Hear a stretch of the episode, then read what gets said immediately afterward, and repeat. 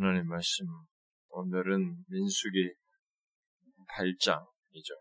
민수기 8장에서 9장 14절까지 연결해서 보도록 하겠습니다. 왜냐면은 다음 단락이 9장 15절부터 해야 다음 단락이 연결돼요. 뒤로만 별도로 하기가 그러니까 8장 1절부터 9장 14절까지 한 절씩 교독해서 보도록 합시다. 여호와께서 또 모세에게 말씀하여 이르시되 아론에게 말하여 이르라. 등불을 켤 때에는 일곱 등잔을 등잔대 앞으로 비추게 할지니라 하심. 아론이 그리하여 등불을 등잔대 앞으로 비추도록 켰으니 여호와께서 모세에게 명령하심과 같았더라. 이 등잔대의 제작법은 이러하니 곧 금을 쳐서 만든 것인데 이판에서 그곳까지 쳐서 만든 것이라. 모세가 여호와께서 자기에게 보이신 양식을 따라 이 등잔대를 만들었다. 여호와께서 모세에게 말씀하여 이르시되 이스라엘 자손 중에서 레위인을 데려다가 정결하게 하라.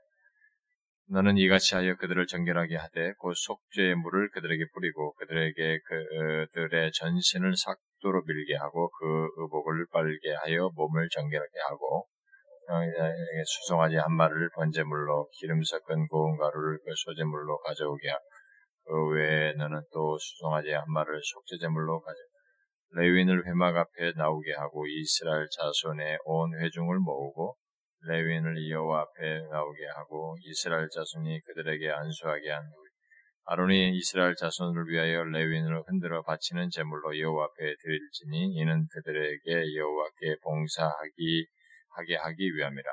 레윈으로 수송아지들의 머리를 안수하게 하고 내가 그 하나는 속죄제물, 하나는 번제물로 여호와께 드려 레윈을 속죄하고 레윈을 아론과 그의 아들들 앞에 세워 여호와께 요제로 드릴지니라.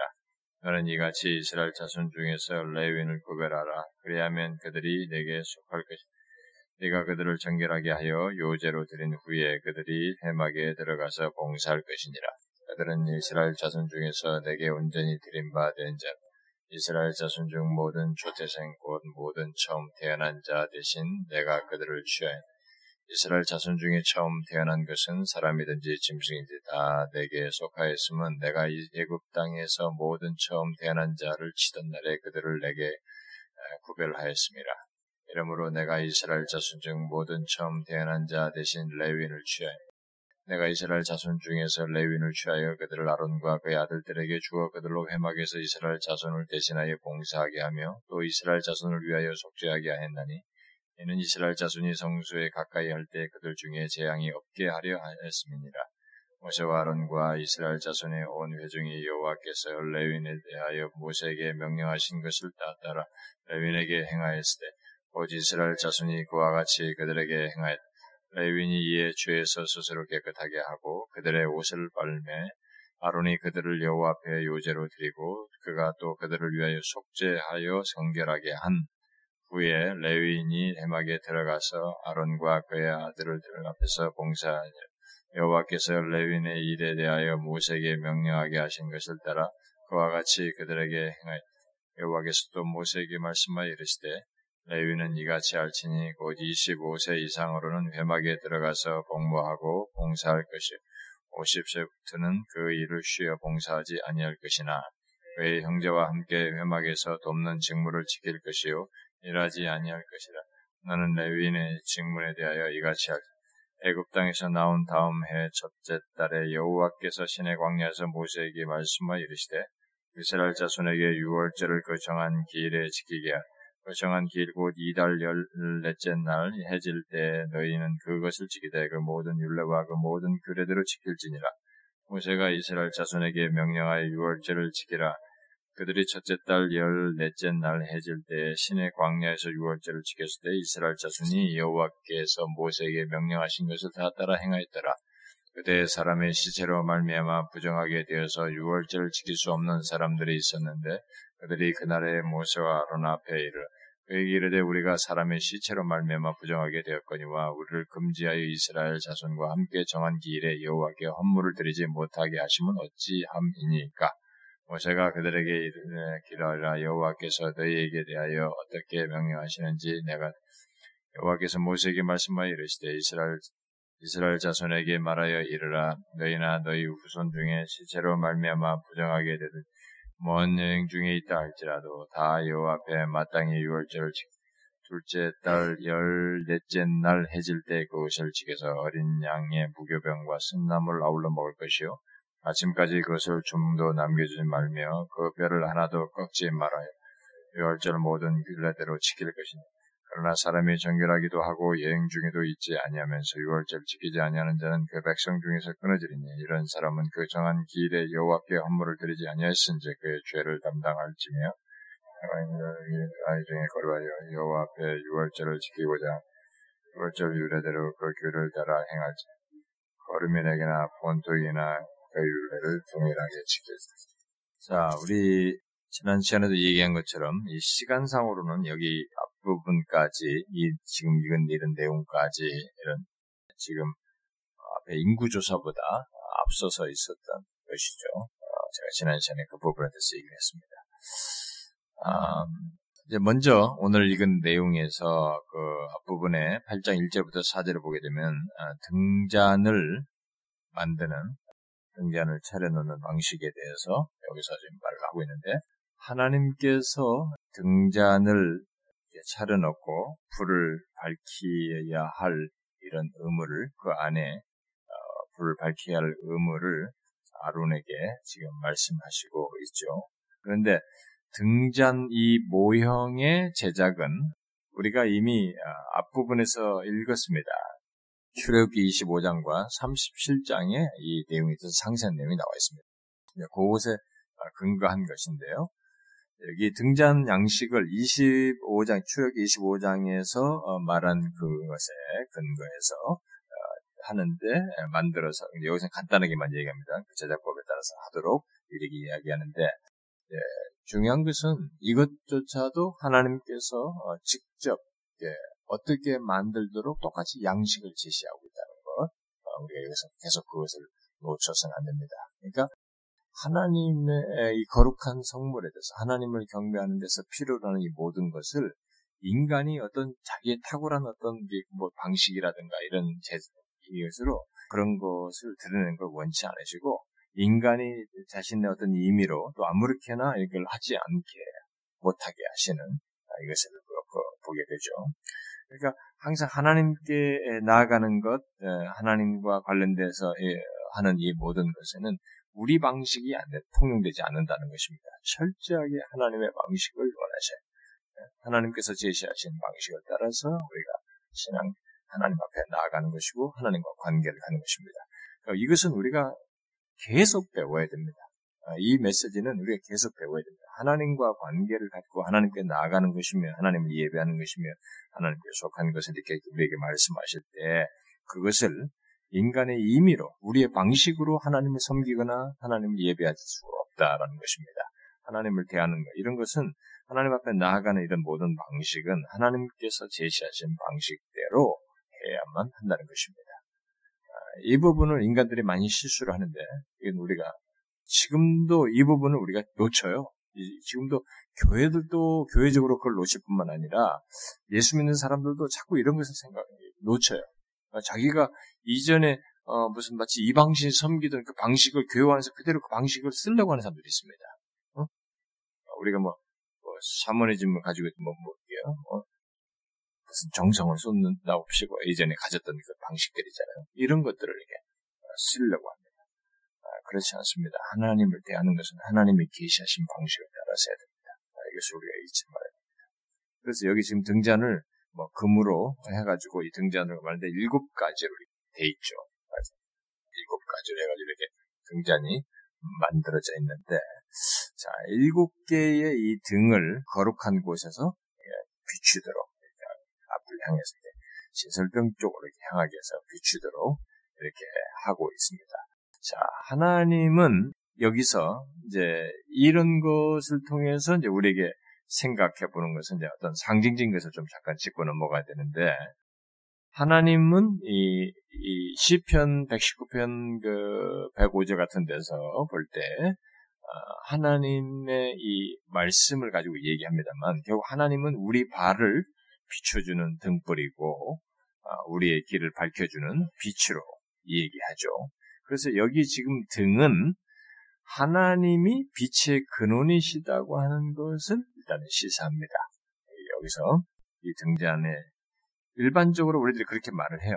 음? 이 성경의 모든 자료를 가지고 조사를 해볼 때 여기서의 등은 하나님이 빛의 근원이시다고 하는 것을 일단 상징하여서 말을 해주는데 결국 여기 등은 영적인 빛을 상징한다고 봐야 되겠죠. 음? 그래서 영적인 빛을 비추는 것인데 어? 여기에 일곱 가지로 돼 있단 말이에요. 그래서 이것이 이제 구체적으로는 결국 교회를 상징한다고 우리가 보는 것입니다. 그리고 그 등잔을 통해서 비추는 빛과 불, 불, 빛과 불은 결국 생명을 주시고 복을 주시는 하나님을 상징하는 것으로 묘사를 하죠. 그래서 빛이 진설병 앞에 이게 아주 진설병 앞을 이렇게 비춘단 말이에요. 근데 진설병이 그 떡이 12조각이잖아요.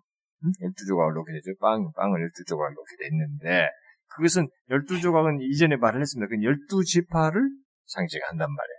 근데 이, 이 빛을 가지고 거기다 대고 왜 빛이 가도 좀 다른 데다 비추면 더좀 더 거룩한 다른 쪽으로 비춘다든가 무슨 뭐 지성소 쪽으로 비춘다든가 근데 그 이 진설병 상 거기를 비춘다 말 그쪽에. 그러니까 이 열두 지파 음? 떡 떡을 이렇게 비춘단 말이죠. 열두 떡. 결국 열두 떡은 열두 지파를 비추는 것이 열두 지파를 상징하는 열두 지파를 비춘다는 것이죠. 결국 뭐겠어요 그러면? 음? 이런 것 그러니까 우리는 이런 것이 왠지 쓸모없는 일이냐, 이거 뭐, 이게 뭐냐, 뭘 하려고 이런 걸 만들어, 이런 걸 하라고 하시는가, 직접적으로 자신이 직접 말씀하시는 하나님. 이게 뭐냐. 우리는 이렇게 생각할 수 있지만, 이런 것 속에서 하나님은 뭔가를 전하고자 하는 메시지를 가지고 있는 거죠. 상징화했지만은 어떤 것을 우리에게 말하고자 하는 의미를 담고 얘기하는 것이지. 그래서 지금 제가 이 상징적인 의미를 조금 설명하는 것입니다. 그래, 그렇게 됐을 때, 열두 지파를 비추니 결국 뭐겠어요? 하나님이 열두 지파의 빛이 되신다는 거죠. 하나님은 자기 백성의 빛이 되신다는 것을 결국 말해주는 것이죠. 하나님은 우리의 빛이십니다. 응? 이것을 직접적으로 신약에 와서 말하죠. 예수 그리스도가 우리의 빛이시라고. 그러죠? 응? 그렇게 연결되는 것입니다. 예수님을 세상의 빛으로 얘기하십니다. 그리고 마태복음 5장에서는 우리 보고 너희는 세상의 빛이 소금이라고 말합니다. 우리에게 바로 그리스도의 그 빛이신 그리스도로 말미암아서 우리 그리스도인 된 자들이 세상의 빛이라고 말하는 것이죠. 세상을 비추는 빛으로 얘기를 하는 것이죠. 그래서 결국은 이렇게 되는 것이에요. 어? 이런 연결고를 가지고 있는 것입니다.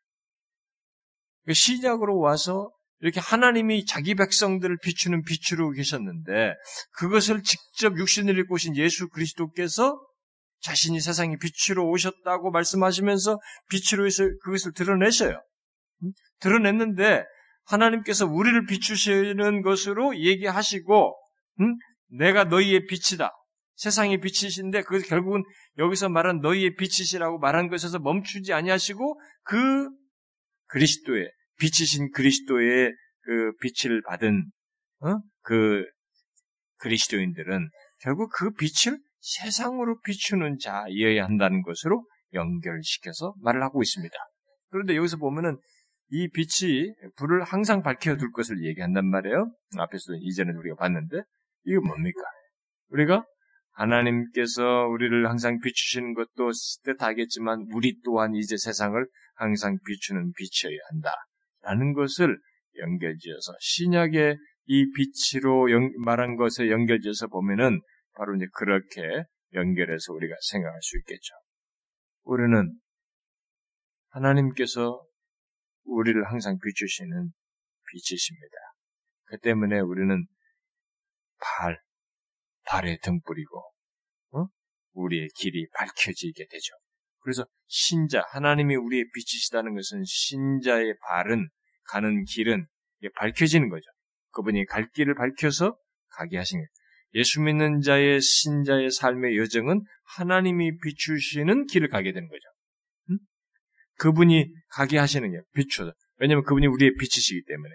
이제 그것을 1차적으로 여기서 말을 하죠.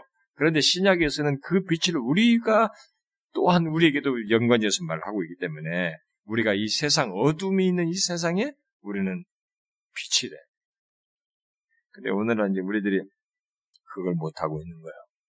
이 세상이 이 세상은 분명 어둡거든요. 어? 흑암이란 말이에요.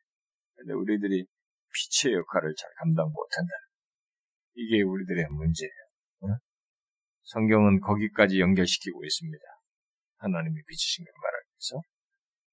이 사실을 우리가 염두에 둬야 될 것이라고 봐요. 자, 그 다음에 이 뒤에 8장 어, 5절부터 이제 26절까지는 계속 이제 레위인의 레위인을 하나님께 드리는 일종의 레위인 봉헌식을 말을 하고 있습니다. 그것을 위해서 먼저 5절에서 14절에서 봉헌하기 위해서 레위인들을 정결케 하는 것을 말을 하고 있죠. 자, 레위인들을 정결케 하라고 하시는데 정결케 하라고 하신 것은 결국 뭐예요? 레위인들은 이제 성소에서 섬겨야 되네. 성소에서 돼. 하나님 가까이서 섬기는 게 하나님께 가까이서 섬기는 성소에서 하나님을 섬긴다. 라고 하는 것은 그 섬기는 것은 내가 섬기는 행위하는 것, 행위, 섬긴다라는 이 행위 자체의 가치를 두는 게 아닙니다.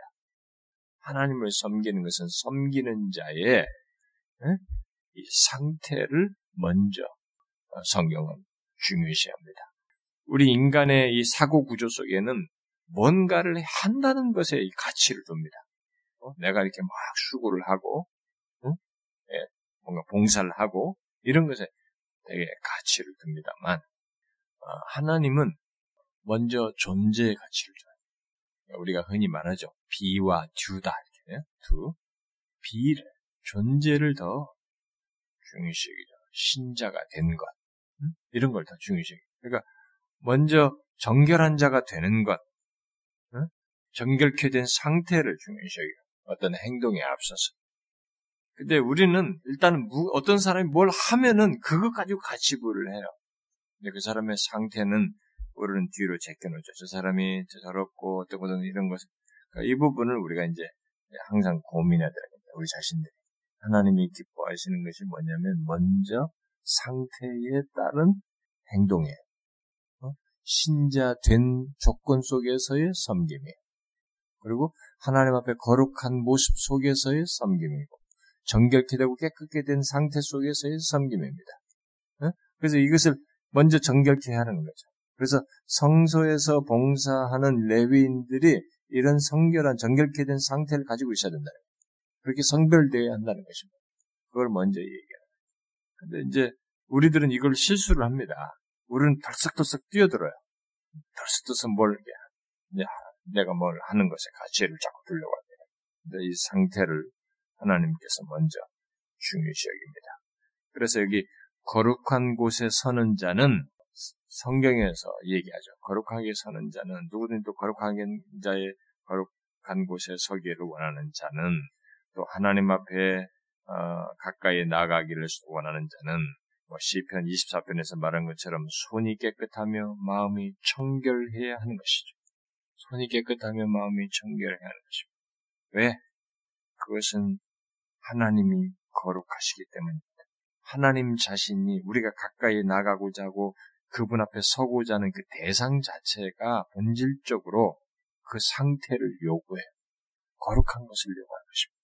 손이 깨끗하고 마음이 청결하기를 원하시는 것입니다. 죄를 생각할 수 없는 거룩하신 하나님이시기 때문입니다. 우리는 이런 의식을 계속 가지고 하나님 앞에 서야 됩니다. 뭐 이런 얘기를 하면은 우리는 한없이 결핍의식 같습니다. 아, 이런 부분에 대해서 한없이 결핍. 근데 그 결핍은 그 발견되는 결핍은 하나님 앞에 회개함으로써 죄를 자백함으로써 여기서 보면 속죄잖아요. 속죄, 속죄함을 깨끗게 하는, 정결케 하는, 정결케 하는 의식을 하잖아요. 이 하나 우리는 정결케 하는 것이 하나님 앞에 죄를 자백함으로써 하잖아요. 그 죄를 자백함으로써 그것을 해결할 수 있습니다. 우리가 그런 부분에 결함이 있을 때 하나님 앞에 진심으로 그것을 슬퍼하며 안타까우면서 죄를 자백하며 우리는 하나님 앞에 거룩한 하나님 앞에 정결함으로 설 수 있습니다. 자, 그래서 이렇게 거룩한 곳에 서는 자가 예, 정결해야 하기 때문에 그런 차원에서 레윈들에게 세 가지를 시키죠. 자기 몸에 물을 뿌리도록 하고, 어, 속죄의 물을 뿌리게 하고, 그 다음에 온 몸을 삭도로 밀고, 음? 털을 미는 것이다.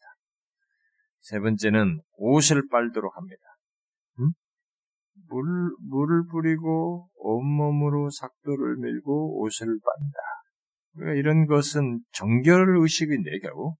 예, 정결케 되는 것을 얘기하는데, 이런 것, 이런 식의 개념을 하나님 앞에 서는 자의 이런 모습에 대해서 우리가 이제 신약적인 용어로 말을 하자면 신약으로 연결시켜서 이런 것을 왜냐면 이런 하나님 앞에 서는 이 똑같은 패턴은 우리에게도 똑같이 있단 말이에요. 이런 것은 신약과 좀 연결돼서 말하자면은 먼저 한번 찾아봅시다, 여러분. 디도서 한번 봅시다.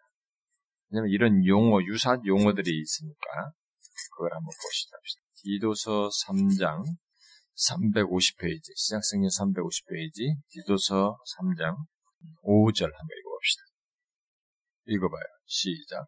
우리를 구원하시되 우리가 행한 바 의로운 행위로 말미암지 아니하고 오직 그의 극률하심을 따라 중생의 씻음과 성령의 새롭게 하심으로 하셨나니 씻음을 얘기하는데 여기서 중생의 씻음을 얘기하고 있습니다.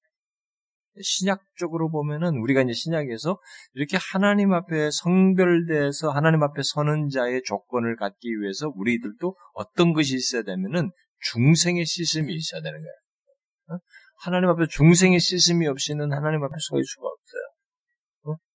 어? 떤 자도. 거룩한 자 앞에 서는 조건을 가질 수가 없는 것입니다. 그래서 이 중생을 여기서는 이런 옆에 아, 우리가 오늘 읽은 민수기에서 씻음에 대한 내용을 이런 내용과 관련된 것을 여기서 중생과 연관해서 표현을 하고 있단 말이에요.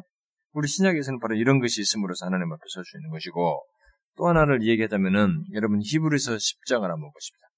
히브리서 10장 363페이지 신약성 363페이지 히브리서 10장 22절 한번 읽어봅시다. 읽어봐요. 시작. 우리가 마음의 뿌림을 받아 악한 양심으로부터 벗어나고 몸은 맑은 물로 씻음을 받았으니 참마음과 온전한 믿음으로 하나님께 나가자. 자, 하나님께 나가는 이 조건에서 나가도록 하기 위해서 뭐냐면 어떤 일이 있게 되면 마음의 뿌림을 받아. 그죠? 거기도 뿌리예요. 응? 마음의 뿌림을 받아 악한 양심으로부터 벗어나는. 응? 몸은 맑은 물로 씻음을 받았으니. 그러니까 이 신약에서 지금 이런 구약에서 말한 이 뿌림과 씻음, 맑은 물로 씻는 이런 것을 여기 이 하나님 앞에 나아가는 것과 관련해서 이 용어를 여기서 이렇게 이렇게 쓰고 있단 말이에요. 우리가 이 중생의 씻음과 함께 양심의 악을 깨, 깨끗게 하고 몸을 맑은 물로 씻는 것 이런 것으로 연결돼서 이렇게 우리도 중생의 씻음을 받고 하나님 앞에 정결한 모습으로 그런 정결케 된 성결케 된 자로서 하나님 앞에 서는 조건 이게 같은 것입니다. 하나님께 나아가자. 그래서 여러분 구약이나 신약이나 어떤 정신은 똑같습니다. 하나님은 우리가 예수 그리스도 안에서 하나님 앞에 우리가 자유롭게 나갈 수 있다고 그래서 뭐 이렇게 덜썩덜썩 그냥 아무런 의식도 없이 하나님 앞에 서는 것에 대한 이런 조건이 어?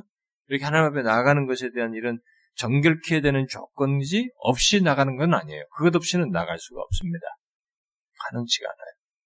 그래서 우리가 하나님 앞에 나갈 때마다 계속 우리에게 최대한 우리 의식 속에 반복해서 있어야 될거 뭐냐면 하나님 앞에 성별되고자 설별된 자의 존재와 성별된 모습과 상태 이것을 계속 가져야 되는 것입니다. 그것에 문제가 있을 때 그것을 하나님 앞에 고하는 것이에요. 죄를 자백하는 것입니다. 그것에서 우리가 누구도 완벽하지 못하기 때문에 자백해야 되는 것입니다. 참 우리가 살다 보면 아주 요즘 며칠 참 잘 지나고 어, 한 주, 한 달, 뭐, 야, 요즘은 좀 이렇게 그렇게 크게 양심에게 좀 불편하지 않을 정도로 이렇게 죄도 그렇게 진지하지 않고 관계도 좀 편안하고 모두가 다 좋고 아, 그랬을 때는 이게 하나님 앞에 뭐 아무런 문제 없는 것 같은데 그런데 그러다가 우리 삶에서 뭔가 한번 이렇게 탁 걸음직한 이 본성이 솟아나는 말이죠. 이렇게 어떤 그 죄를 짓는 막 이런 것들을 겪어버리면 우리는 막 하나님 앞에 선다는 것에 대해서 상당히 불편합니다. 이 깨끗게 된 양심, 양심에, 양심 깨끗게 되지 않아서 양심에게 불편해가지고 굉장히 힘듭니다. 근데 그걸 우리가 어떻게 극복해요? 그때 이 성격적으로나 이게 성격적으로나 스티브 잡스처럼 완전주의적인 그런 사고방식이 같거나 성격적으로나 또 이렇게 신앙생활에 있어서 이렇게 나름대로 이렇게 자기에 대한 어떤 완전주의적인 철저한 이런 사람들은 또 나름대로 자기가 뭐 하면 하고 이렇게 자기를 관리를 잘했던 사람들에게 한번 무너지면 그런 사람들은 그리고 이게 기대치가 높고 그런 걸 잘 이루는 사람들은 자기가 한번 탁 무너지는 경험하면 대부분 극단적인 생각이에요. 다 모든 거 포기하고 싶고 다 그만두고 싶고 떠나고 싶고 여러분 그게 병이에요 병 병입니다. 그런 거 없어요. 인간인 것을 우리가 그렇게 부패한 또 연약한 한계를 가지고 있는 존재인 것을 아셔야 돼요. 그래서 우리는 예수 그리스도의 구속을 의뢰할 수밖에 없고 구속을 의뢰해서 하나님 앞에 해를 회개할 수밖에 없어요. 근데 제가 이렇게 말하지만 저도 그런 것 되게 용납하기 힘들어요. 내가 무너진 것에 대해서 온전치 못한 것이 드러난 것에서 굉장히 그 인정하는 게 힘들어요. 근데 죄를 슬퍼하는 것까지는 있을 수 있으나 그런 것 자체를 가지고 이렇게 극단적인 생각을 하는 거죠. 내가 상태가 아니니까 다 모든 걸 그만두고 싶어요. 회개하는 것은 생각 않고 그냥 자기 양심이 좀 힘든 것 때문에 다 그만두고 모든 걸 그만두겠다. 그러면요 부부싸움만 한 번 할 때마다 계속 그 생각해야 되는 거야. 여러분들 부부싸움 한 번 할 때마다 하, 내가 이, 이거 이거 하겠나, 뭐 리더 하겠느냐, 뭐 이거 못하겠다, 저거 직분 감당하겠냐, 뭐 계속 캥길거려. 아마 이 목사의 심정을 이해할 수 있는 사람들은 아마 말씀을 가르치는 리더들일 거예요. 여러분들은 아마 죽을 맛일 거야. 자기가 부부싸움하고 뭐, 뭐, 죄를 치, 마음 양심에 힘들어. 힘든 조건인데 가서 말씀을 전해야 돼. 성 공부를 리드해야 돼. 여러분 어떻게 했어요? 그만두고 싶죠? 리더 다 내려놓고 싶고 다 그만두고 싶고 때려치고 싶죠? 심지어 어떤 사람은 멀리 떠나고 싶어요. 떠나면 답니까? 갔다 와보세요, 여러분. 우리의 삶은 다시 돌아와서 현장에서 똑같은 그 돌아가는 똑같은 매일 같은 그 삶에서 진가를 드러내야 되거든요. 갔다 와서 뭐 달라집니까? 그런다고 해서 뭐 해줘. 리프레시는 걸고 사람의 쉼이라든가 안식은 필요하지만 아니에요. 동일한 삶의 현장의 틀 속에서 우리를 통해서 하나님이 하고자 하는 것이 동일하게 드러나야 돼요. 여러분은 그걸 다른 식으로 해결하려고 하면 안 됩니다. 극단적으로 해결하려고 하면 안 됩니다. 하나님 앞에 정결케 하는 길을 찾아야 돼요. 회개하는 것이에요. 그런 죄를 슬퍼하면서 회개하는 것입니다. 그리고 여러분은 낫습니다. 여러분들은 그런 소리도 해. 날뛰다 그만둘 거야. 못하겠어요. 뭐 이런. 여러분들은 그런 말이라도 하죠. 저는 그런 말도 못합니다. 저는 오죽하겠어요? 목사가. 목사가 제일 위선할 수 있어요. 제일 위선할 수 있습니다. 저는 괴롭습니다. 응? 어떤 때 상태가 아닌데 어떻게 또 설교하러 올라가야 돼? 그러니까 올라가기 전에 하나님 앞에 죽여주십시오, 살려주십시오 하는데 아, 이것밖에 안 된다. 해결책이 없어요. 여러분 해결책 있어요? 없습니다.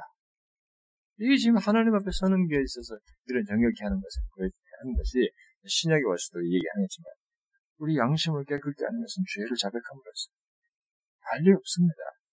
그렇다고 이것을 막 그냥 습관적으로 이용하듯이 이렇게 악용하는 게 아닙니다. 진실하게 그걸 그렇게밖에 할 수가 없어요. 하나님 앞에. 돌이키는 거죠. 회개하게 돌이키는 것 아니었어요. 주님의 은혜를 구하면서.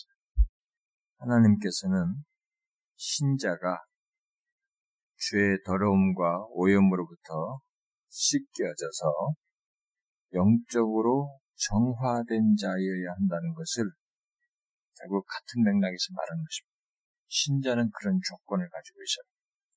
죄의 더러움과 오염으로부터 씻겨져 정결케 된, 정화된 자여야 한다는 것입니다. 그것을 항상 기억하고 하나님 앞에 설 때, 서기를 원하는 자는 정결하기를 구해야 되는 것이죠. 회개함으로써, 돌이킴으로써. 그 다음에 그 뒤에 보면은 그런 내용 다음에 8절부터 그 13절에 보면 그 의식을 얘기하죠. 우리가 지금 20, 여기 26절까지 쭉 연계되는 내용 중에 8절부터 13절 내용이 보면은 그 의식의 구체적인 레위인을 드리는 의식이 나와요. 이 의식은 어, 사람들이 레위인들에게 이스라엘 사람들이 예, 레위인들에게 안수하고 또 레위인들은 수송아지 머리 위에다가 손을 얹게 한 후에 결국 안수하게 한 후에 아론이 레위인들을 이스라엘 자손들을 위한 속죄로 예, 위한 그 제사를 아, 요제죠 이제 흔드는 거 요제로 예, 드리는 의식을 시행하게 하십니다.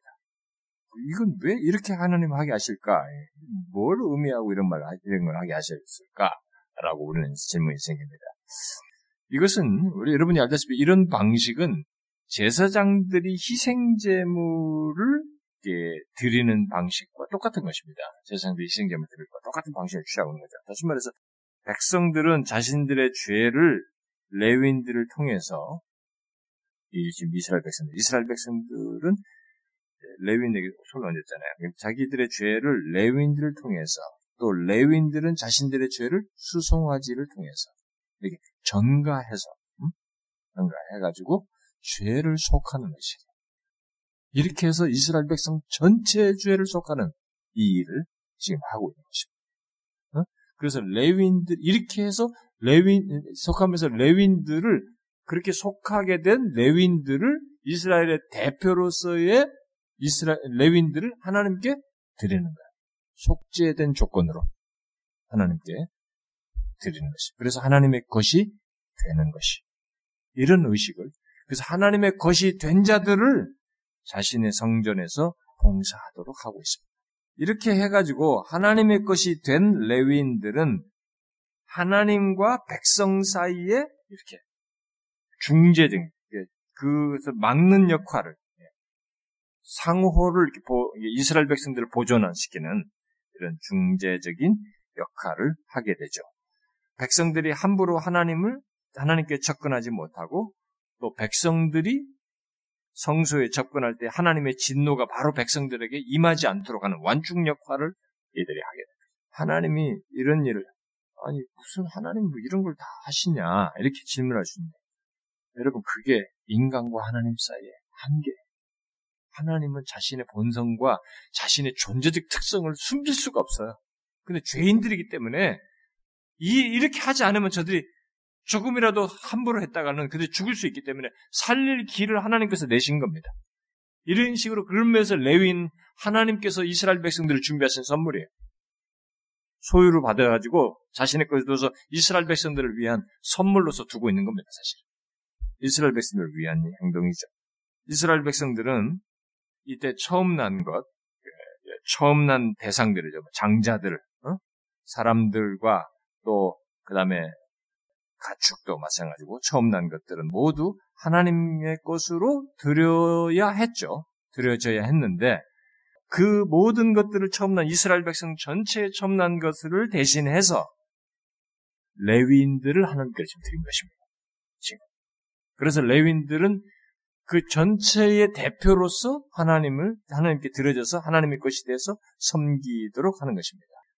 이렇게 섬기게 될 때 무엇을 위해서 그들이 그렇게 드려졌는가라고 했을 때 그 19절에 보는 것처럼 백성들의 죄를 속하기 위해서, 백성들의 죄를 속하기 위해서 하나님께 드려진 것입니다. 결국 하나님은 레위인을 받음으로써 이스라엘 백성들을 보호하시는 일을 하고 있는 거예요. 재앙이 내리지 않도록 그들을 보호하시는 일을 레위인들 통해서 하시고 있는 거죠. 레위인을 받음으로 이스라엘에게 결국 하나님께서 선물을 주신 것입니다. 그런 식으로. 인간의 이 죄악된 죄를 가지고 있는 인간의 철저한 하나님과의 관계 속에서 한계를 이렇게 하나님께서 해결해 주시고 있는 것입니다. 하나님이 뭐 쓸모없는 일을 하는 거 아닙니다.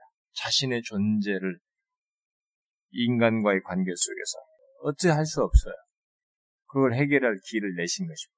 우리는 신약 성경에서 음, 이제 하나님께서 이렇게 우리에게 어떤 그 우리를 위해서 주신 것이죠.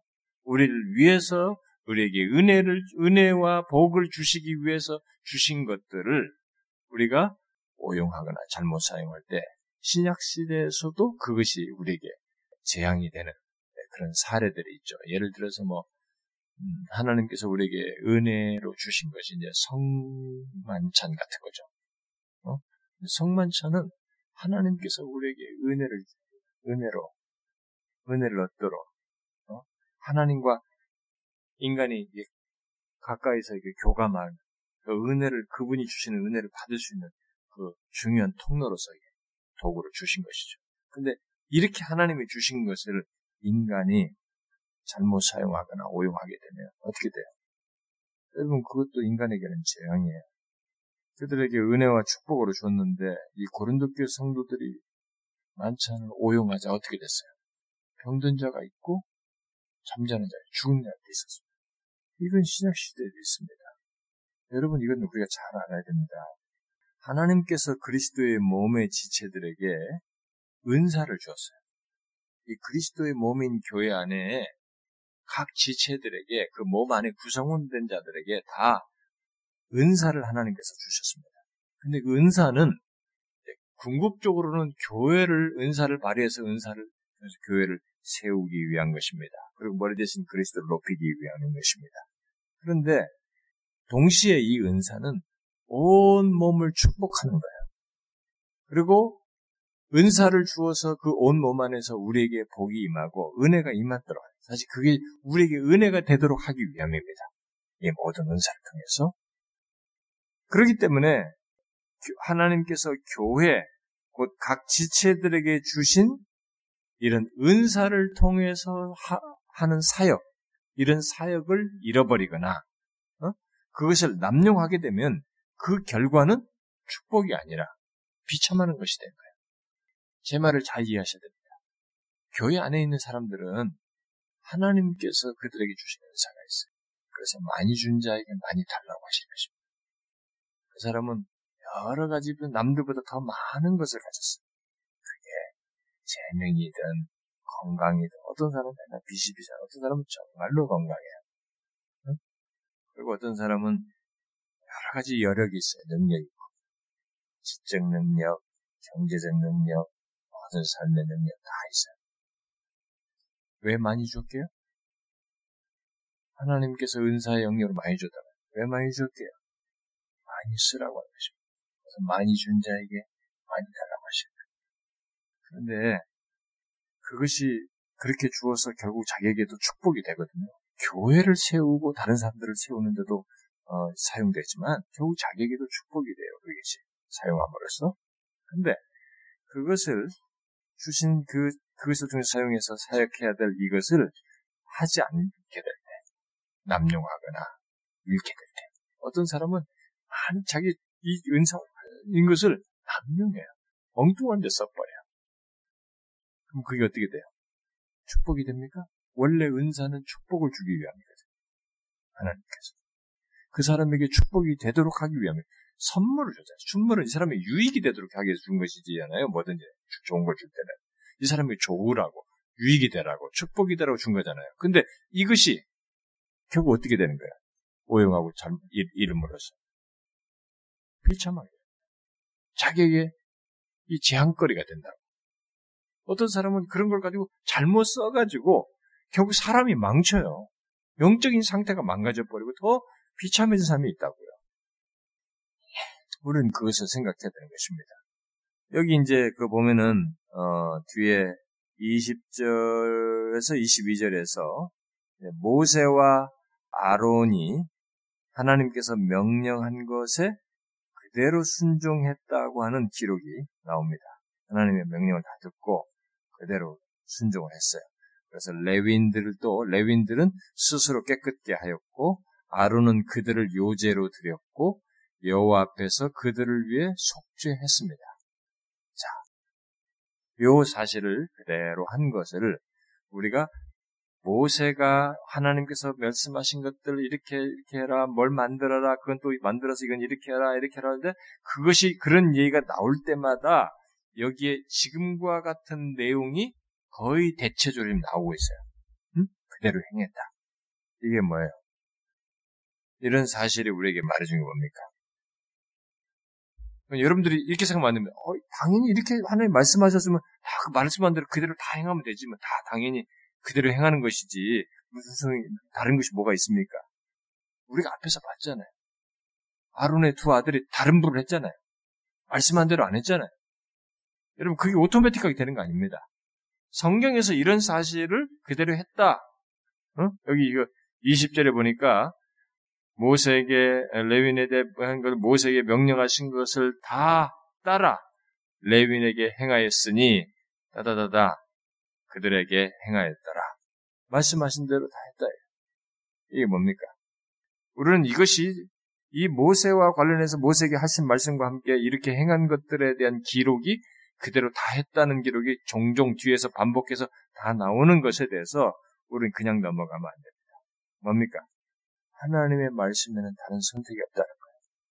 하나님의 말씀에 다른 것을 생각할 수 없다는 겁니다. 이것을 당연한 것을 당연한 사실로서만 그냥 머릿속에 인지할 것이 아니라 여기서 우리는 하나님의 말씀에 대한 인간의 반응에 있어서 다른 것을 생각할 수 없음을 분명히 알아야 됩니다. 우리는 그런 부분에 대해서 이렇게 맹목적인 것이 아니라 관계 속에 분명한 인지 속에서 그 알고 신뢰 속에서 하나님이 어떤 분이신 것을 아는 가운데서 이런 태도가 마땅히 있어야 된다는 것을 우리가 여기서 배워야 되는 것입니다. 하나님의 말씀에 우리에게 하시는 말씀에 다른 것을 생각할 수 없어요. 다 따라 행하신 것 이것입니다. 하나님의 축복은 항상 이런 배경 속에서 옵니다. 하나님의 축복은 항상 이런 배경 속에서 와요. 하나님의 축복은 기꺼운 순종, 자발적인 순종 속에서 항상 있게 되는 것입니다. 그것을 하나님은 기뻐하시고 인정하시는 것이죠. 이런 사실을 예수님은 제자들에게 말씀하시면서 요한복음 13장 같은 데서 말씀하실 때 너희가 나를 사랑하면 내 계명을 지킬 것이다. 이렇게 말씀하셨어요. 자, 계명을 지키는 하나님의 말씀에 나의 말에 순종하는 문제를 예수님께서는 무엇과 연계시켜요? 사랑과 연계시켰어요. 자, 구약에서부터 지금 하나님 말씀을 듣고 그대로 다 행했더라. 라는 이런 식의 순종을 예수님은 가지고 와가지고 나를 사랑하면 내 계명을 지킬 것이다. 이렇게 말함으로써 순종의 성격을 딱 규정해 줬어요. 뭡니까? 순종의 동기는 사랑해야 것이. 자, 이 부분을 여러분들이 이제 생각하십니다. 저는 여러분들이 상태가 다 다양하, 다고 믿어요. 아직도 교회 다니면서, 아, 저는 그런 것이 아직 모르겠어요. 그럴 수, 아직까지 그런 사람이 있을 수 있어요. 네, 그런데, 결국은 그 사람은 주님의 사랑을 아직 절절하게 모르는 사람일 것이 분명해요. 우리의 순종은 사랑의 동기가 되는 것입니다. 그러기 전까지는 율법적 순종이다, 노예적 순종이다, 종교적 순종이다, 뭐 이런 식으로밖에 묘사할 수가 없는 거야. 많은 사람들이 말하듯이. 우리가 신자가 됐다, 어? 제자가 됐다, 예수님의 제자, 그리스도인이 되었다. 그 사람에게 있어서의 순종의 동기는 사랑인 것입니다. 그래서 결국 예수님은 신약 성경에서 이런 식의 하나님의 말씀에 대한 계명을 지키는 계명에 대한 순종 문제를 결국 그런 식으로 연결지으면서 참된 순종은 사랑이 있는 순종이다. 라는 것을 우리에게 말해준 것입니다. 응? 참된 순종은 사랑이 있는 순종이다. 자, 그럼 반대로 한번 생각을 해보세요. 사랑이 없는 순종을 한번 생각해 보세요. 사랑이 없는 순종을 한번 생각해 보자. 그럼 뭐겠어요? 사랑이 없는 순종에는 뭐가 있겠어요? 네? 사랑이 없는 순종은 쫙 들여다보면 어떤 동기나 뭘, 뭘 가지고 있던 간에 뭐 이루고자 하는 뜻하는 바든 목적을 가지고 있던 어떤 것을 말하든 사랑이 없는 순종은 그 중심이 자기예요. 자기. 자기가 중심에 있습니다. 이기적인 성격을 띠게 되는 거죠. 우리는 신앙생활하면서 질문을 많이 해봐야 됩니다. 내가 왜 이렇게 순종하지? 내가 왜 이 말씀을 따르지? 내가 왜 이러냐? 왜 하나님 앞에 예배하지? 왜 주님께서 말씀하신 것을 내가 이게 왜 순종하지? 생각을 해봐야 돼요. 우리는요, 이목 때문에도 할 수 있어요, 때로는. 결국, 그런 것들은 다 나를 생각한다는 거예요. 내 중심성을 한다는 거예요. 이기적 성격을 갖고 있다는 거예요. 사랑 없는 순종을 한다는 것입니다. 기독교에서 말하는 순종은 예수님은 말씀하십니다. 사랑의 순종이고, 사랑이 있는 순종이 참된 순종입니다. 우리는 여기서 그걸 배워야 됩니다. 이것은 모세가 하나님을 알고, 진짜 하나님을 그는 사랑하지 않을 수 없는 사람으로서 그렇게 말을 했고, 그런 순종을 모세에게 있어서는 했을 것이 분명해요. 근데 예수님은 그걸 명확하게 표현으로서 말씀하신 겁니다. 자, 그 다음에 뒤에 그 23절부터 26절에서 정결케 된 레위인들을 그 정결케 된 그 레위인들을 25살부터 49세까지 25세부터 49세까지 성막에서 일하게 하시 하도록 말씀하시는 것을 보게 됩니다. 그리고 50세부터는 성막에서 일하지 않고 성막에서 일하는 동료들을 돕, 돕도록 그렇게 하신 것입니다. 왜 이런 말, 이런 것을 하나님께서 직접 규정해서 말씀해 주셨을까? 우리는 계속 왜라는 질문 한 번씩 해봐야 돼. 모든 성경에서. 그럼으로써 성경에서 그 답이 나오기 때문에 성경에서 그 답을 다시 찾고 확인해 봐야 되고 또 관련된 것에서 또 성경 다른 군데라서 연관된 것들 찾아보고 그래야 됩니다. 자, 이것들은 한번 생각해 보세요. 여러분, 왜 25세부터 49세에 성막에서 안에, 안에서 섬기라고 했을까요? 이것은 막 가능한 생각, 우리들이 흔히 생각해보는 상식 안에서도 이건 기본적으로 생각할 수 있을 것 같은데. 왜 그랬을까? 이 기준을 지금도 그대로 적용해야 된다는 게 아닙니다. 이게 하나의 원리를 뭔가를 말해주는 거예요. 여러분들 그러면 49세 넘은 사람 나는 손 털어도 되겠네 이러면 안 되는 거죠. 지금 이 나이를 딱 규정하자는 것은 아닌 것입니다. 이것은 하나의 뭔가를 원리를 우리에게 말해주는 거예요. 뭘 말하겠어요? 상식적으로 생각해봐요, 그냥. 어? 입술 때, 그, 일단 그 표현으로 이제 어느 정도 답이 됐다고 볼 수 있겠네. 좀 더 우리가 좀 고상하고 적절한 답을 고상하고 적절한 답을 말하자면 인생에 있어서 뭐예요? 사실은 자신의 여러분들 인생 살아보세요. 이 시기가 가장 꽃피 꽃다운 시기예요. 최고의 시기예요, 여러분. 모든 것, 저 이제 50대 초에 들어왔어요. 그런데, 아니, 근데 조금 전에 뭘 했는데, 말하려고 왔는데, 서재에서 사익자실 온 사이 잊어버린 거야. 내가 여기 뭐하러 왔지? 이게, 이게 몇 번이에요. 와, 이렇구나. 이 세상에, 이거, 어른들이 자꾸 기억 안 난다더만데. 그러니까, 할 말 없으니까 뭐, 거시기 하는 사람들이, 그, 그, 그, 그거 있잖아. 뭐 이거 있잖아요. 아, 이게 벌써 그래요. 이게 뭡니까? 이 시기에 이건 인생에 있어서 나라고 하는 존재의 최고의 시간이에요. 뭐죠? 네? 레윈들의 최고의 것, 최선의 것, 황금기를 하나님께 드리도록 하는 것입니다. 이걸 알아야 됩니다. 하나님은 이게 하나의 원리를 얘기하는 거예요. 나이라고 하는 정확한 율법적인 국자를 날짜를 딱 치는 거예요. 지금 우리 49 넘은 사람들 다 항상 잠잠히 있어야 되네. 그건 아니란 말이에요. 그래. 그럼 뭡니까? 하나님께서 우리에게. 하나님은 여러분 우리가 쓰다넘은 걸로 대접할 수 없어요. 그래서 말라기서 혼낸 겁니다. 야, 니네, 니네 총독에도, 총독에도 안 바칠 것을 나한테 바친다. 어? 눈먼 거 이런 거 바치고 말이야. 어? 11조도 제대로 안 하고. 니네가 나한테 장난치냐. 어? 하나님께서 말라기서 얘기 말한 거죠. 하나님은 이런 부분에서 우리가 상식적으로 생각해봐도. 최선의 것, 최상의 것, 최고의 것, 황금기를 하나님을 위해서 쓰도록 하시고 있는 것입니다. 이게 하나님을 대하는 데 있어서 하나님을 섬기는 데서 우리가 가져야 할 원리의 태도입니다. 우리 자신의 우리 인생의 최고의 것을, 최상의 것을, 황금기를 하나님 앞에 더 드리는 것입니다. 내가 가지고 있는 재능이며 실력이며 재력이며 건강 조건인 등 모든 것의 최상을 하나님을 위해서 사용해야 한다는 것이죠. 그러나 종종 어떤 사람들은 말 하잖아요. 이때가 제일 바쁘시니까 25세, 50세 제일 바쁜 게 인생 중이거든요. 아, 내가 요즘 너무 내 인생이 바빠서 내가 너무 뭐 이거 하기 때문에 시간을 낼 수가 없다고 너무 바쁘다고 안 바쁘는데 애들도 바쁘다고 그래요. 물어보세요.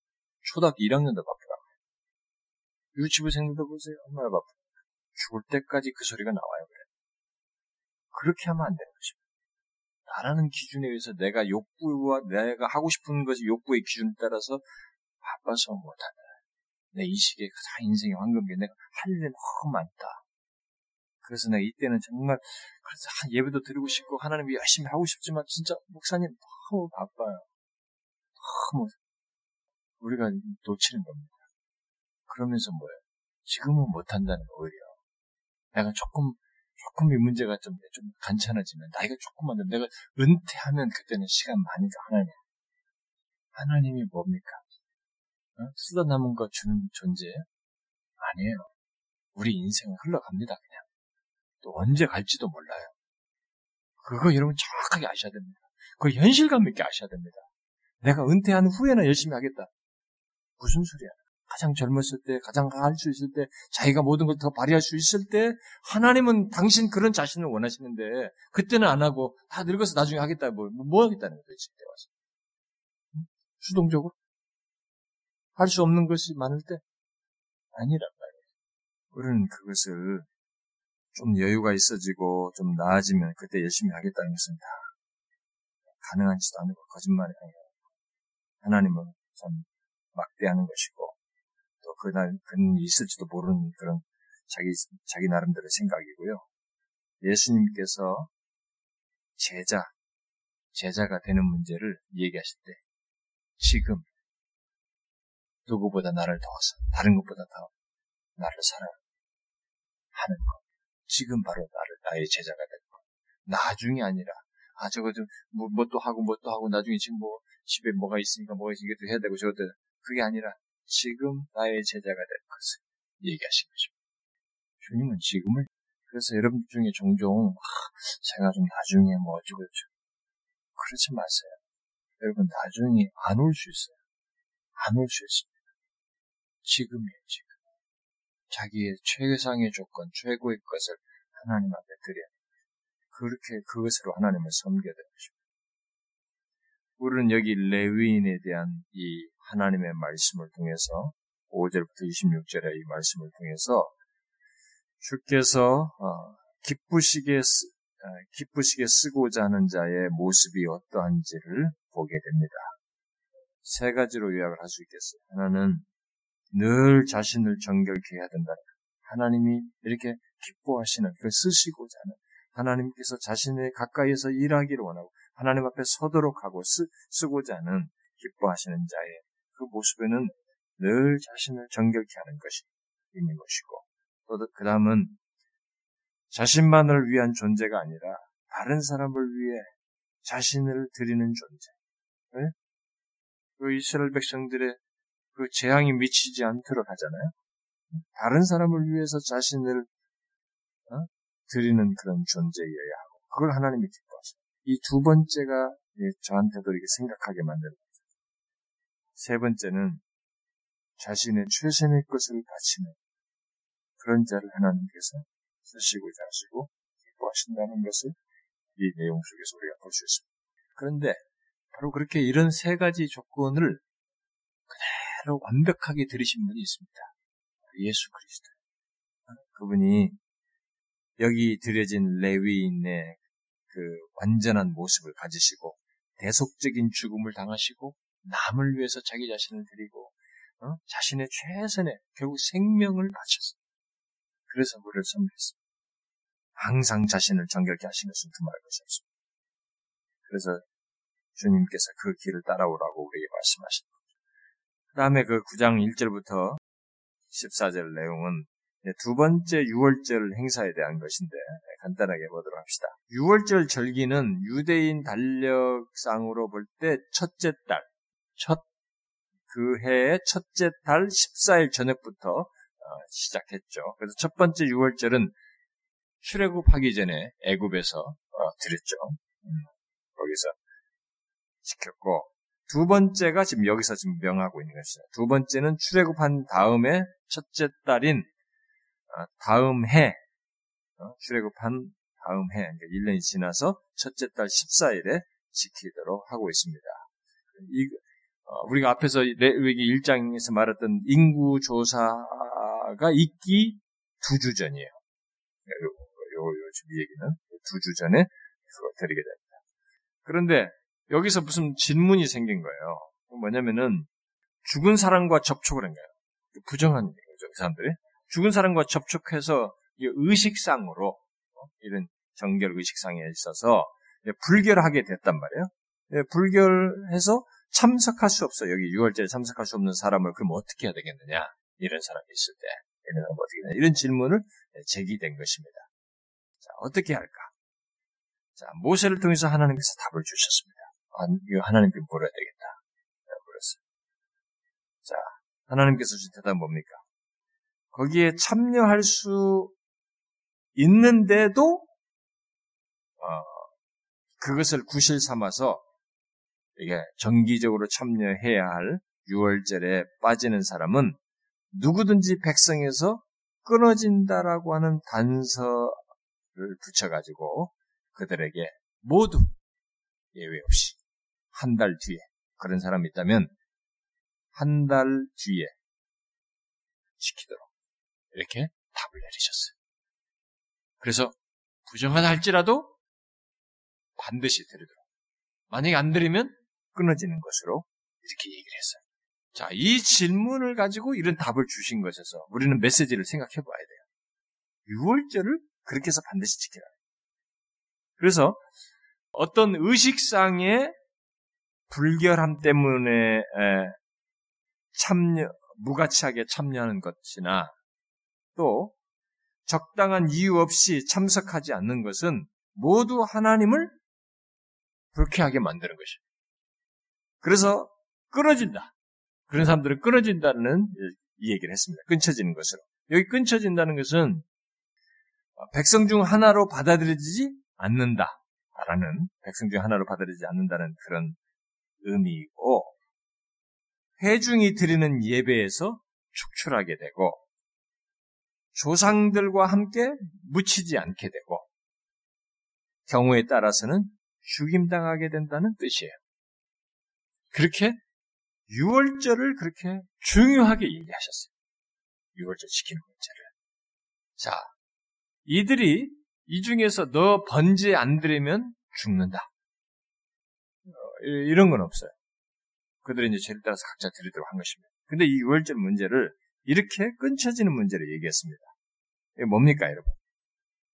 왜 이렇게 하셨어요? 부정하다 할지라도 한 달 뒤에서라도 드려라. 그렇지 않으면 끊쳐진다. 왜 그랬을까요? 이것도 생각해봐요. 질문을 해서 답을 얻어야 돼. 왜 그랬을까요? 우리 교회 성도들은 반응이 너무 없어요.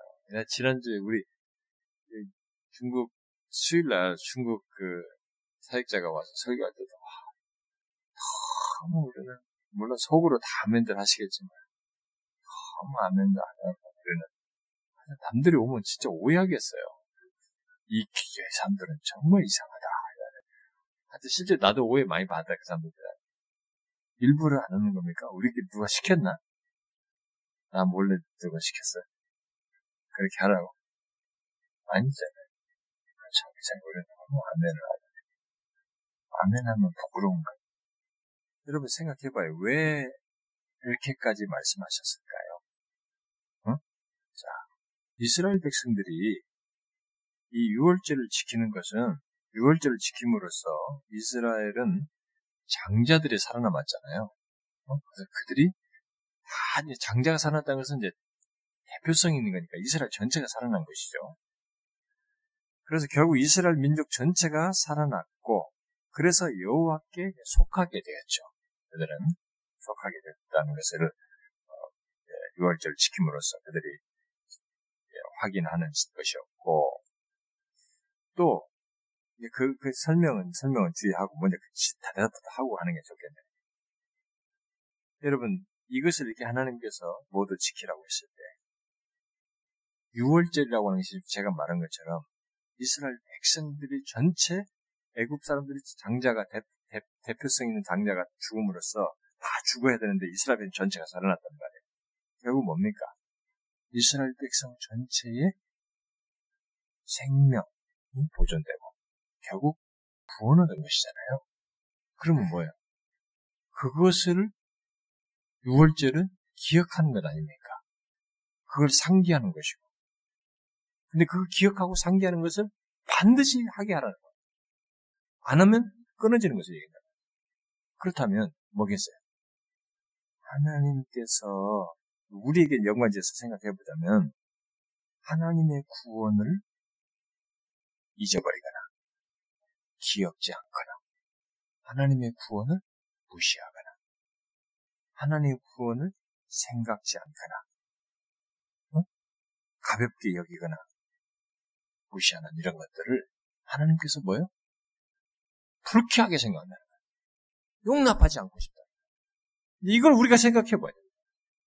오늘날 예수 믿는 사람들에게 이 중요한 퀘션이에요. 우리들에게 있어서는 우리들에게 있어서 하나님의 구원은 이렇게 무시하거나 음? 그것을 기억지 않거나 잊어버리는 이런 일이 혹 우리에게 있으면 그건 하나님이 불쾌할 일이다. 잘 보세요. 예수 믿는 사람들이 무엇에서 여러분 모든 힘을 얻을 수 있어요? 하나님이 나중에 복 줄 거? 아니요. 정상적인 신앙이라면 하나님께서 우리에게 구원하신 것이 힘이 되는 것입니다. 그 힘으로 모든 걸 하는 거예요. 그것에 감사해서 모든 걸 하는 겁니다. 그러니 그것을 망각하면 다른 것도 다 엉망이 돼버린 거예요. 거기서부터 다 신앙은 이제 형식화 돼버린 거죠. 그래서 구원의 기쁨. 구원의 기쁨이라는 것이 엄청난 것입니다. 있어야 되는 것이죠. 6월절을 지킴으로써 그들은 구원의 은혜와 여호와께 속했다고 하는 것을 자신들이 고백하고 확인하는 거죠. 그리고 하나님께서 그렇게 자기 자신들을 사랑하셨다고 하는 사랑을 가지시고 놀라운 구원 행동을 행하신 하나님께 감사하면서 그 행실을 경축하는 것이거든요. 개인적으로, 집단적으로, 공동체적으로 이 구원에 대한 감사와 경축을 하는 것이 6월절이에요. 그, 그것을 가져야 된다는 것입니다. 또 하나님께서 아브라함과 언약을 얼마나 성실하게 지키셨는지 이들이 6월절을 지키면서 그 하나님의 사랑과 신실하심, 언약을 성실하게 지키시는 그 하나님을 생각하는 거죠. 그래서 이 6월절을 통해서 그것을 회고하면서 하나님의 언약의 약속을 우리에게 성실히 지키신 지금도 우리에게 그런 언약을 맺으신 하나님인 것을 상기하는 것이죠. 그리고 더 나아가서 6월절의 핵심을 희생제사의 피 아니에요? 희생제사의 피에 의한 구속이 성취되었다는 것을 기억하는 거죠. 구원의 성취가 결국 뭐예요? 그 피는 뭐예요? 어린 양이죠. 어린 양이 자기들 자신을 대신 죽었잖아요. 그 자신들의 죄를 속했잖아요. 씻겠다는, 씻겨진 거 아니에요. 바로 그것을 기억한 거예요. 우리로 말하면은, 그렇게 하신 진정한 어린 양, 완전한 양, 마지막 어린 양이 예수 그리스도를 기억하는 것이죠. 근데 우리가 예수 그리스도를 나를 구원하신 나를 위해서 목숨을 내주신 그리스도를 잊어버린다. 무시한다. 별로 그것을 생각지 않는다. 그러면 우리 신앙생활 어떻게 되겠어요? 그래서 성찬이 중요한 거예요. 성찬이 아주 그런 면에서 중요한 은혜의 방편이에요. 그것을 우리에게 생각하게 하는 것이죠. 우리를 위해서 죽으신 구원을 생각하게 하는 것이죠.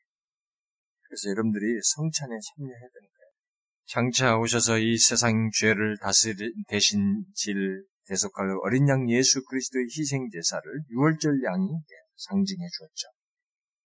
그리스도는 이스라엘 유월절의 그 성취이시죠. 결국 이스라엘의 어린 양들이 예표만 했, 계속 예표만 했던 것을 아, 곧 모든 죄에서 깨끗해지는 것을 계속 보여주었던 것을 유일하게 이루신 분이 바로 예수 그리스도죠.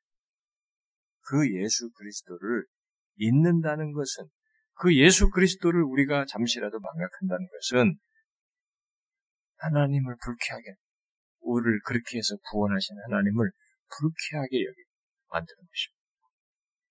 네? 한번 생각해 봐요. 내가 생명을 주어서 내어서 뭘 해줬는데, 다 잊어버려. 그걸 기억하는 것도 귀찮아해. 절기 지키는 게 귀찮아요. 어떤 이유로든.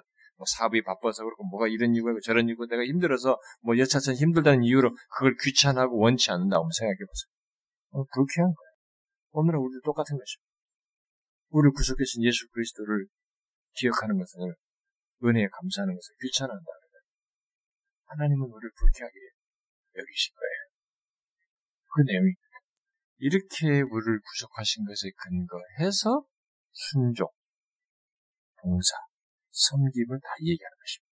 그래서 사도 바울이 우리들의 무엇을 하는 것을 얘기할 때 바로 이런 근거, 예수 그리스도께서 우리를 위해서 행하신 것에 근거해서 뭘 하는 문제를 얘기하죠.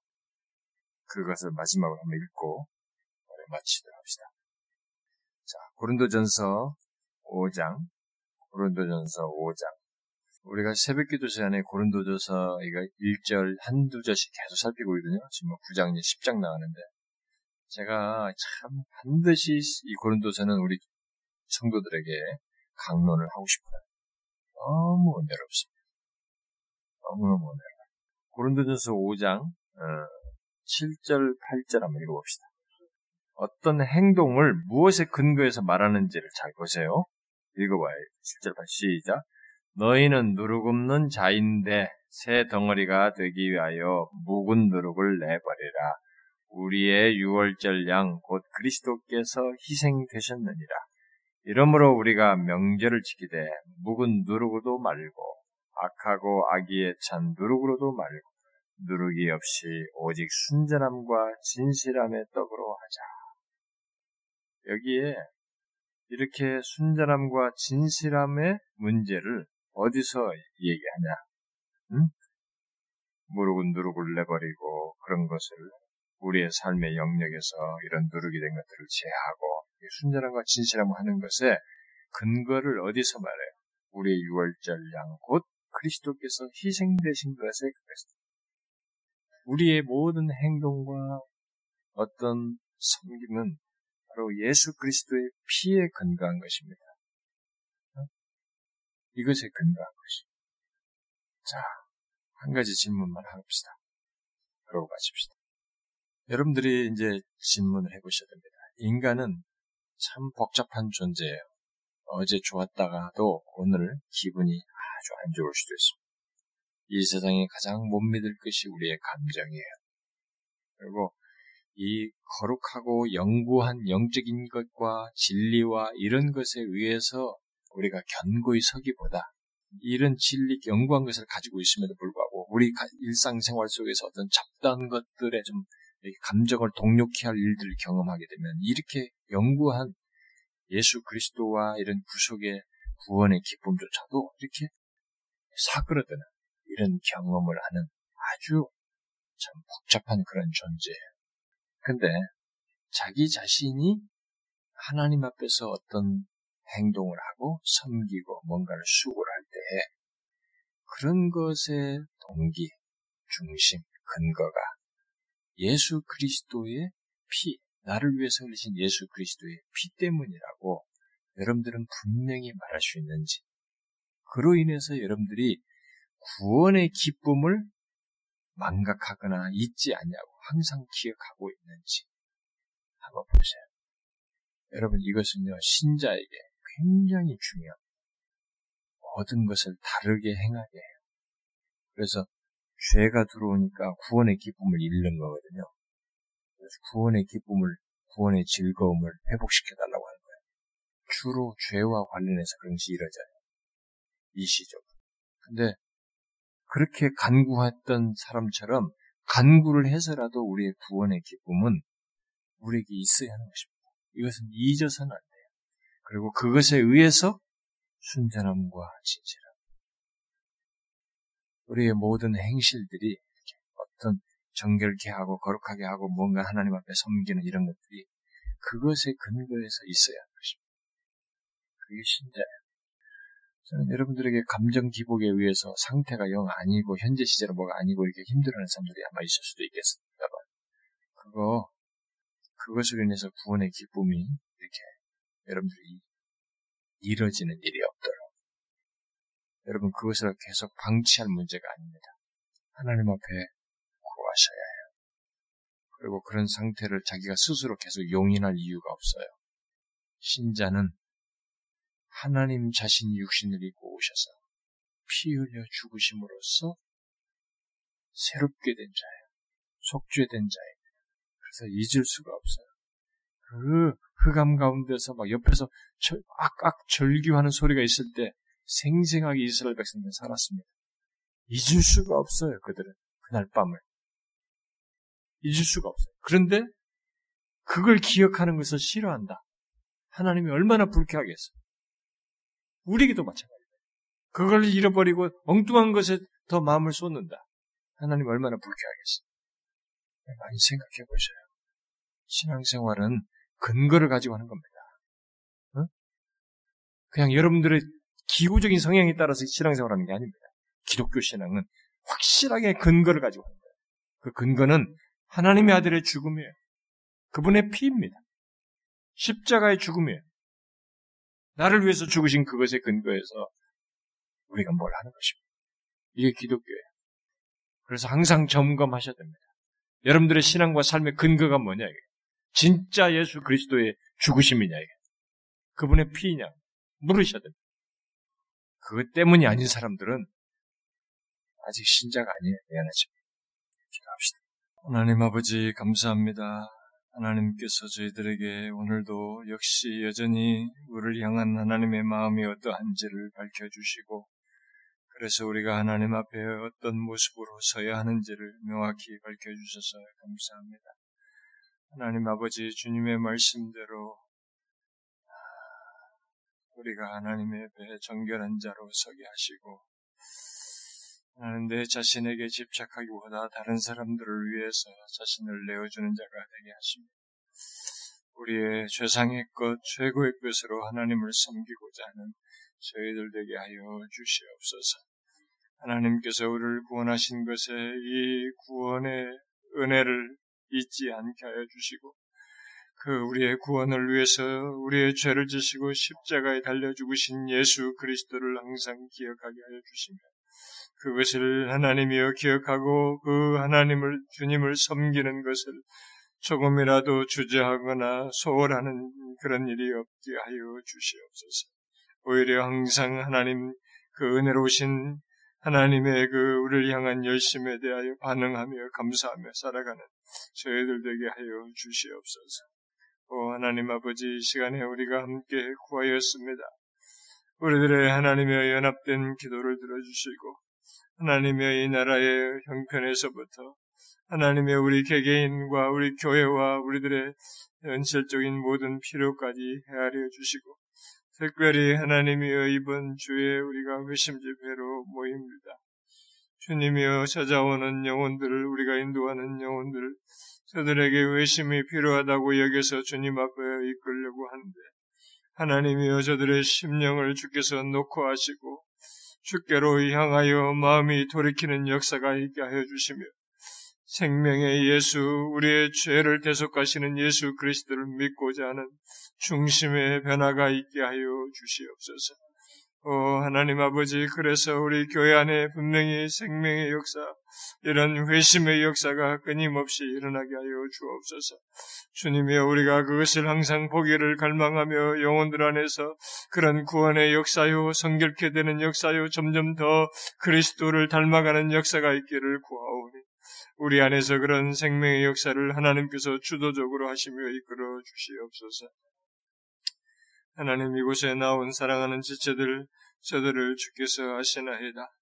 저들이 하나님이여 여러 가지 형편과 처지 속에서 주의 은혜를 구합니다.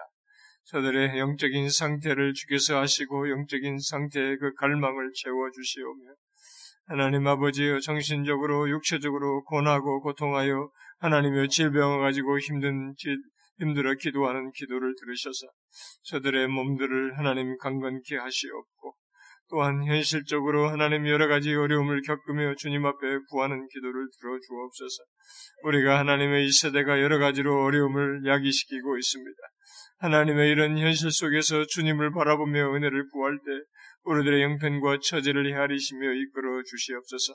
자녀들을 인하여서 기도하고 저들의 회심을 위해서 기도하는 부모들의 기도를 들어주시고 하나님의 인생의 진로와 하나님의 저들의 결혼과 장래를 위해서 구하는 기도를 들어주옵소서. 어찌하든지 우리들의 전 삶이 하나님께 속하였고 우리는 하나님의 소유된 자이온즉 하나님께서 우리들의 인생의 길을 밝혀주시고 우리의 빛이 되셔서 우리의 삶을 하나님의 선하신 뜻으로 이끌어 주시옵소서. 우리에게 참여한 모든 영혼들을 주님께서 그렇게 이끄실 것을 믿습니다. 또한 저들이 계속적으로 하나님 앞에 기도할 때 기도를 들으시고 저들의 삶의 내밀한 것까지 살펴 이끌어 주시옵소서. 그리하실 하나님을 믿사옵고 우리 주 예수 그리스도의 이름으로 기도하옵나이다. 아멘.